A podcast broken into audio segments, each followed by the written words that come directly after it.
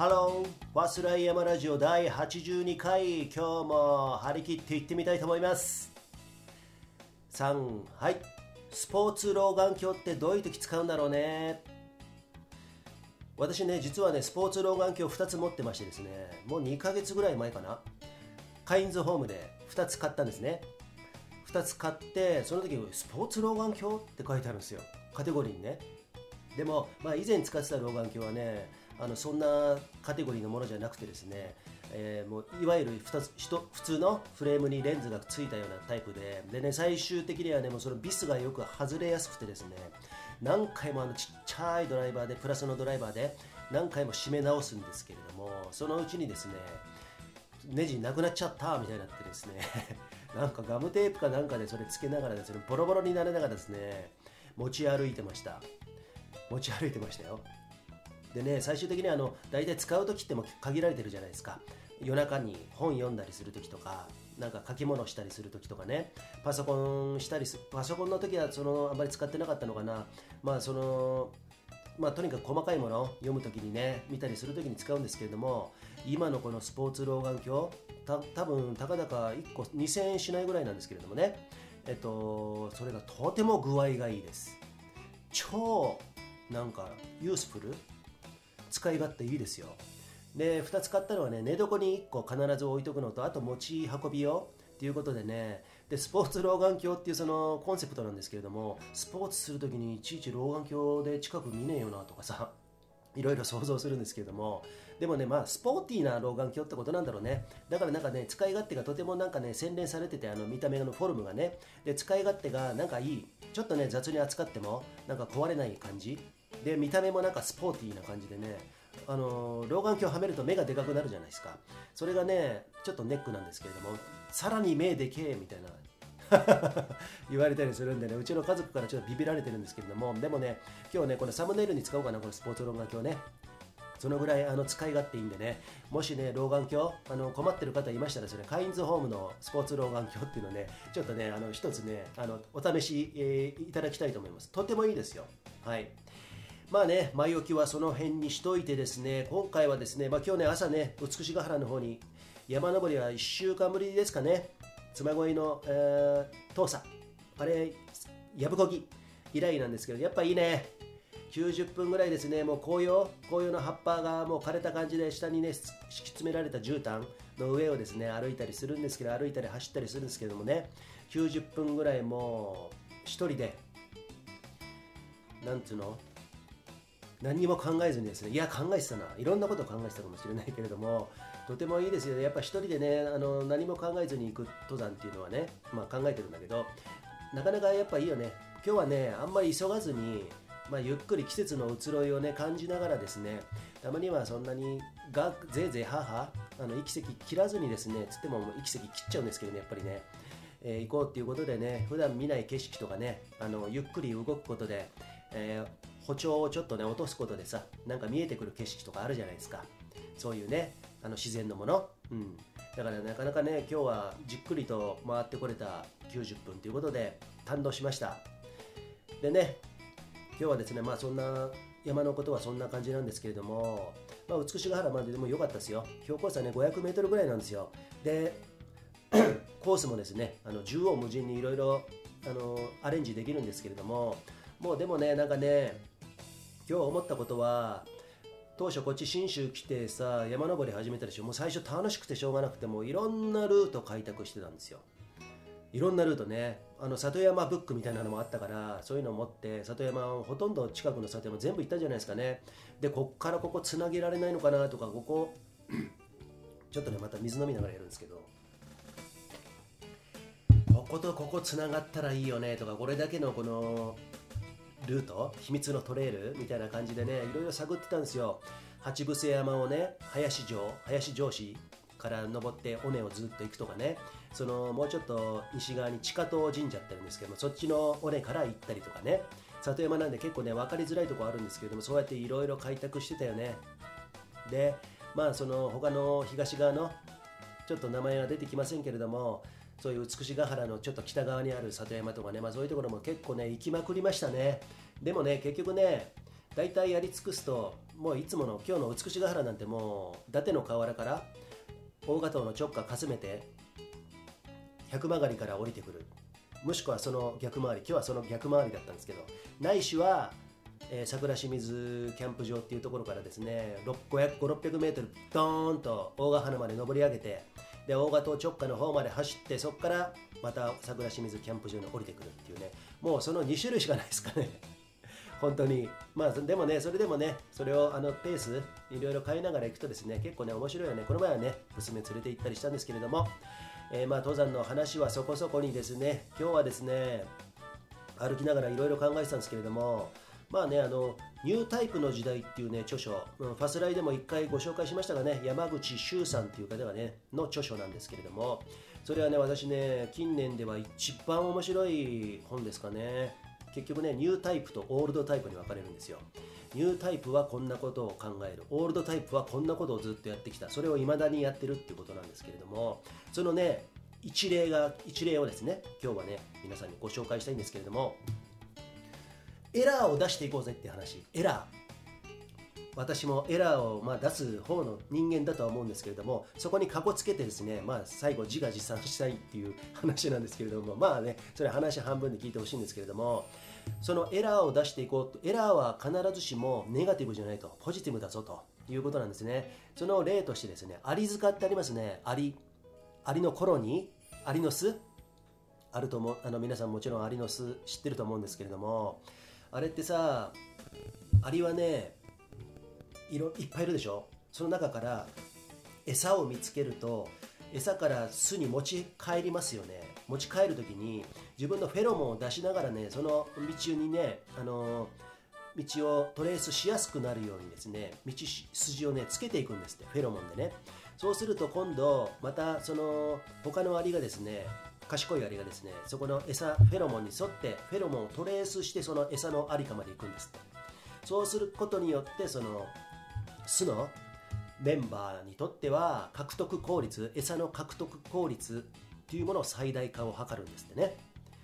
まあ企業でいうと、まあ企業にとってもそうですよね。利益率とかさ、売上とかさ、そういうものにつながると思うんですけど、それをアリ塚で例えてるんですけれどもね。でもね実はですね、それ研究結果で分かったそうなんですけれども、賢いアリとあとフラフラしてしまうアリがいるんです。その2種類のアリをそこに投入したんですって。そうすることによってね、そうすると賢いアリはもちろんトレースについたところ着実に行って帰ってくるよね。それはそれでいいと。でそれは短期的にはもちろん効率はいいということなんですね。ただしもうちょっと中長期で見るとですね、今度ねエラーを出すアリがいると、ちょっと待ってくださいねお客さん。荷物が届いたということでね、失礼しました。どこまで行ったっけ？アリね、エラーを出すアリっていうのはね、中長期で見るとですね、もっと最短の別のとこ行くわけじゃないですか。そのトレースから外れるわけですよ。別の脇道それたりってね、新たなところから帰り道のもうちょっと最短ルートを見つけちゃったりするんですよ。わかりますかねこれね。そういうことにすることによって、その短期では効率は上がらないにせよ、そういうやつを遊ばせておくことによってですね、中長期ではもうちょっと効率的な作業効率の上がるようなルートを発見できるっていうね研究結果が分かってるらしいんですよ。だからまあその中長期が大事なのか、その短期が大事なのかっていうのはトレードオフっていうね関係性になるんでね、どっちを重要視するかにもよるんでしょうけれども、ニュータイプ、さっき言ったニュータイプとオールドタイプ、ニュータイプの考え方としてはエラー出していこうぜっていうことなんですよね。まあね私も本当にエラーを出してきて、ここからはね、自分の話山に当てはめていこうかなと思ってるんですけれども。で山にねこれをね当てはめてみるとですね、まあ私はショートスキーモっていうねショートスキーにテックビンディングっていうね、足がフリーになる、かかとがフリーになるタイプのビンディングをつけてですね、まあ特殊なビンディングなんですけど、山登り用ですね。そうしないとかかとフリーにならないとね山って登れないんですよ、かかとがくっついたままだとね、でそのプラススキー裏にシールといってですね、滑り止め、粘着質のね滑り止めっていうものをね板にペタってつけて、でその逆側はですねアザラシの皮とかでね流れ逆に滑らないっていうことで雪山をねそれをね滑らせながら行くんですよ。さあさあさあさあ滑らせながらで後ろには滑らないっていうことなんで登っていけるんですけれども、そういうタイプのものをですね今まではね長いスキーにしかつけてなかったんですけども、少なくとも私の周りにはいないですよ。そんなショートスキーにそんなねシールつけてる人なんていないんですけれども、私はそれをですねやったのは、ね、まさしくエラーなんですよね。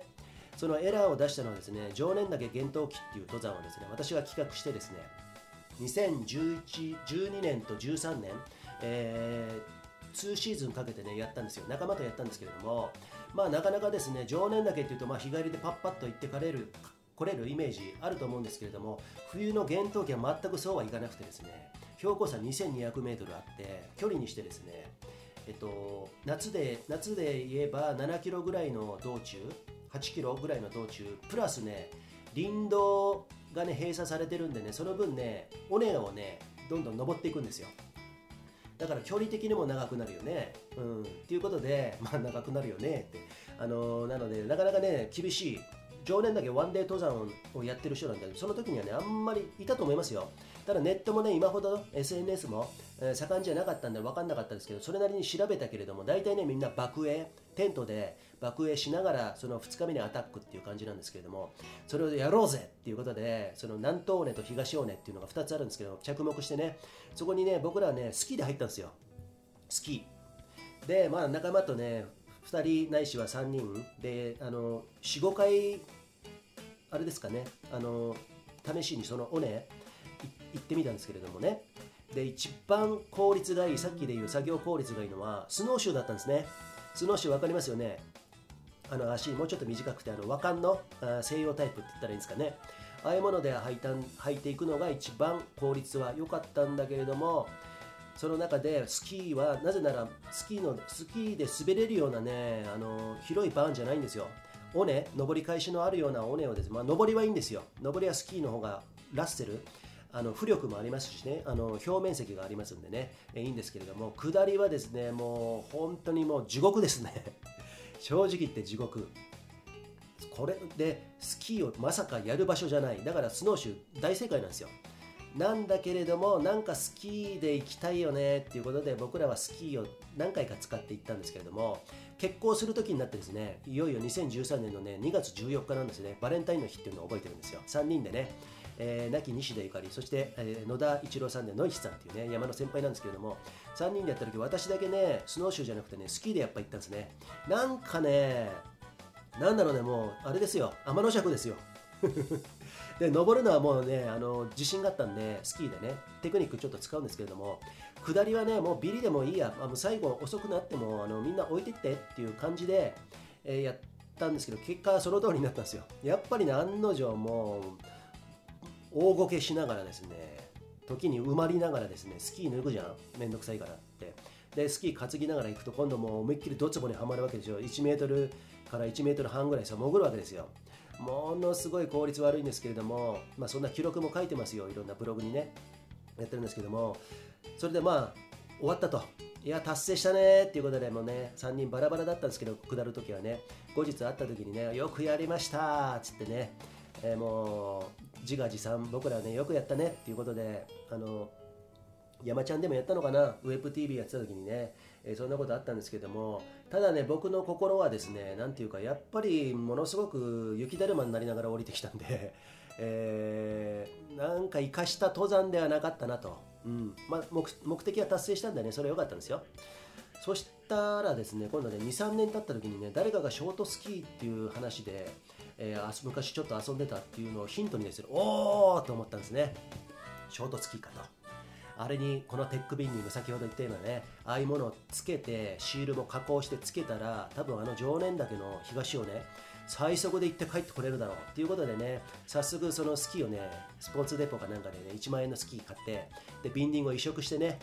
実験的にね無料でねメーカーさんがつけてくれたんですけれども、その時私ね某 D 社のアンバサダーやってましたんで、ものすごい協力的でまた友人何かやり始めたぞみたいなねあいつはエラーだからあいつは邪道だからみたいな、ね、感じでねそういうねとても温かく見守ってくれてたんですけれども、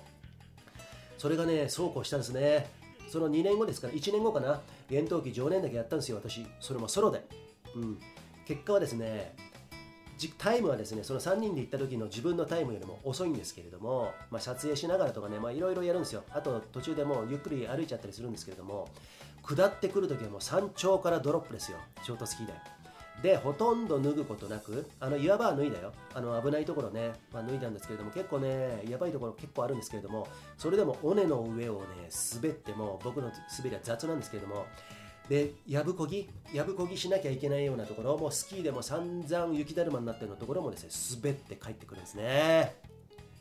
あの時はやったぜって思いましたね。もうその時ね、2年目だったんで、2年目か3年目、もう私も里山もいろいろ試して、どんどん滑ってたし、もう北アルプス、大滝山ソロで行ったりとかね、長ヶ岳、フルラッセルで長ヶ岳途中で敗退したりとかね、いろいろ試してはいたんですけれども、常年岳のソロ、多分ね、13、4時間もかかってるんですかね、真夜中の1時か2時ぐらいに出たんですかね。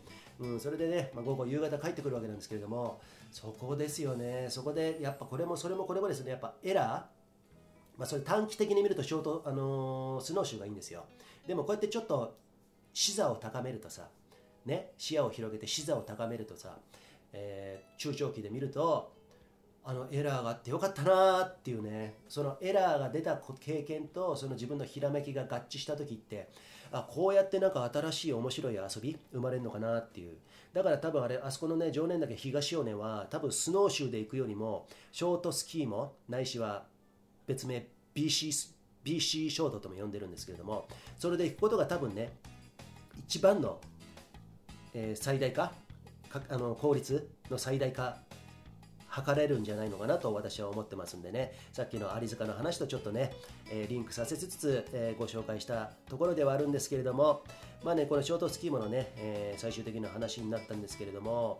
そんなことをですね、なんかこっちに私は信州にね、一旦人生つまんないなと思ってリセットして、ゼロになってからね、13年経つんですけれども、こうやってね、考えるとね、非効率なことたくさんやってるんですよ。もう一つはね、仕事、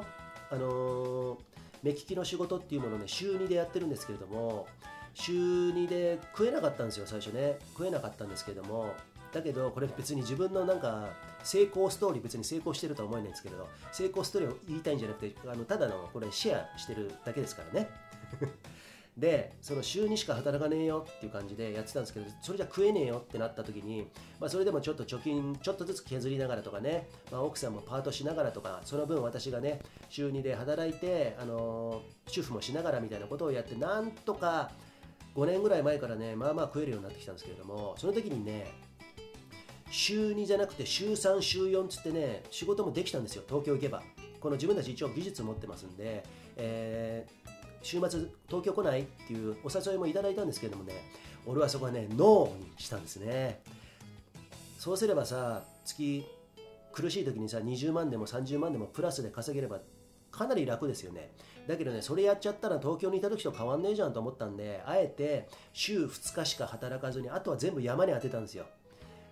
だからそれはもうエラーですよね。効率めちゃくちゃ悪いんですけれども、今になってみるとですね、東京行ってないでこうやって山のことをいろいろ試したっていうことは、自分にとってはね、やっぱりそれなりの財産ですよね。経験もいろいろできましたし、そのうちにね、トレイルランのレースとか、そういう仕事にも巡り会えたしね、そういうことをも、このエラーをすることによって出会えたのかなと。だからこれをさ、なんかもしかしたら賢い方はそんなことはダメだと、もうちょっとうまいやり方があるっていうかもしれないけど、こうやってこの著書、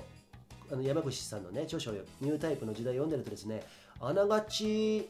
俺はニュータイプ、オールドタイプじゃないんじゃないのかなっていうことをね、自画自賛してるっていう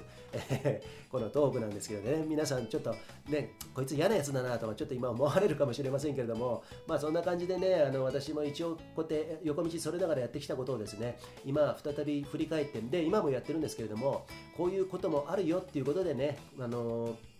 しこういうことにご興味ある方、ちょっと道外れてみようっていう方、ありだと思いますっていうことでね、私は経験上ね、ちょっと背中を押してあげられるのかななんていうふうに思っております。ね、まあこんな風にエラーの話を2つしたんですけれども、実はもう1個エラーあってですね、実はね2011年美しが原トレイルランっていうのをね、コースタートをねやってくんないかと、地元のリーダーでやってくんないかみたいな感じでね、まあ、実質2年目から地元のリーダーとしてねコース担当としてやったんですけれども、コース担当の責任者としてやったんですけどね、実はね 2年目ぐらいからねトレイルランレースのオーガナイザーやらないって話もあったんですよ。それはもうオーガナイザーからね、ああいうところでお前やってみないとかって、今多分ちゃんといけると思うよ、ブーム来てるからと思ったんだけど、そうすればさ残りの2日の仕事は別の仕事をして、あとの5日間でそっちの方にフルに山とセットだからさ、トレイルランのレースっていうのはね、なのであとてもいいな、サウンズグーだったんだけど、でもねすぐやめたね。やっぱりなんかもう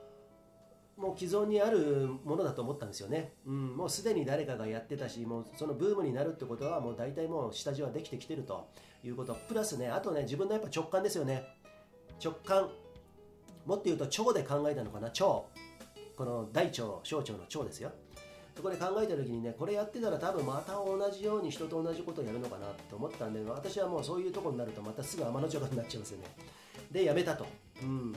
やめたんで、まあ、トレイルランレースのオーガナイザーということでね、途中でね結構ね稼げた時代もあったんじゃないですか。今ね とてもねこのコロナの時代になってね、なかなか苦境に立たされてますけれども、うん、だからまあそこでやってたらよかったのかどうなのかっていうのはいまだにわからないけれども、やっぱり自分としてはやっぱやったら俺じゃないよなみたいなところがあるんですよ、うん、だからまあ美しが原のトレイルランとかね、あと他のオファーがあるところは MC だったり演出の方で加わったりとか、そっちの方が自分がとてもワクワクするんでね、今後もねそういう風にやっていきたいなと思っておりますよ。あとね自分で主催した、地元にやってくれって言われたラン&ビア長は、それもね友達と考えて自分で考えて、ただのトレイルレースじゃ面白くないよねっていうことでね、フェス風ね、ビール飲んだりさ、リレーしたりとかさ、そして音楽聴いたり、あと映画見たりとか、アウトドア映画見たりとかっていうのをね今2年試して今年は中止になってしまったんですけれども、まあ、そんなこともやってるとやっぱね面白いですよね。大変だけど、ああいう主催はね、主催することは自分にはあんまり合ってないような感じはするけど、それでも食わず嫌いやめながら、まあ、やってみたんだけど、そしたらまあ2年なんとか持ってね、まあ、仲間もねこれから増えていきそうな雰囲気もありますしね、まあ、どんな風になっていくか分かんないけれども、とりあえず下地は作ったんで、これからはまあそういう優秀な方たちとなんかね面白いことを作りたいよね、やっぱりね、うん、そうやっていくうちにさ、それがビジネスになってさ、ちゃんと稼げるようになったらさ、みんながハッピーでしょ。参加してくれる人が喜んでくれたらそれで OK だし、そしたら地元も喜ぶでしょ、俺たち仕事してるのも喜ぶでしょ、三方よし、三方よし以上だよね。スポンサーとかもついたらさ絶対いいわけじゃん。だからそういう風にやってね、私はね、まあ、こんなエラーな人生ですよ、かっこよく言うとサイドトラック、横道ね、もっとかっこよく言うとアウトローなんつってね言うんですけれども、まあ、今後自分はね、まあ、そういうね、まあ思考しかないんでね、まあ、そういう生き方をしていくんですけれども、ショートスキーモにしてもね、このレースにしても、まあ、働き方にしてもですね、まあ、今後はねさらにね進展してね、で周りを豊かにしたいよね。周りの人は豊かにしないとやっぱちょっと意味がない、今よりよくしないといけないと思ってるんで、楽しく豊か、精神的肉体的豊か、うん、あ楽しいね生きててっていう風にねやっぱしていきたいと思うんでね、今後もねそんなことをね、そんな、理想を持ってですねやっていきたいと思いますよ。今日は結構真面目に語りましたけれども、アリ塚から始まってですね、ショートスキーも、そして、働き方、トレイルランレースとかねなりましたけれども、今日もスポーツ老眼鏡をかけてですね、この後ね読書でも楽しみたいと思います。ということで、ファスライヤマラジオ第82回になりましたけれども、お聞きいただきましてありがとうございました。よかったらフォローしてくださいね。またグッドボタンもよろしくお願いします。てなわけで、See ya! じゃあね。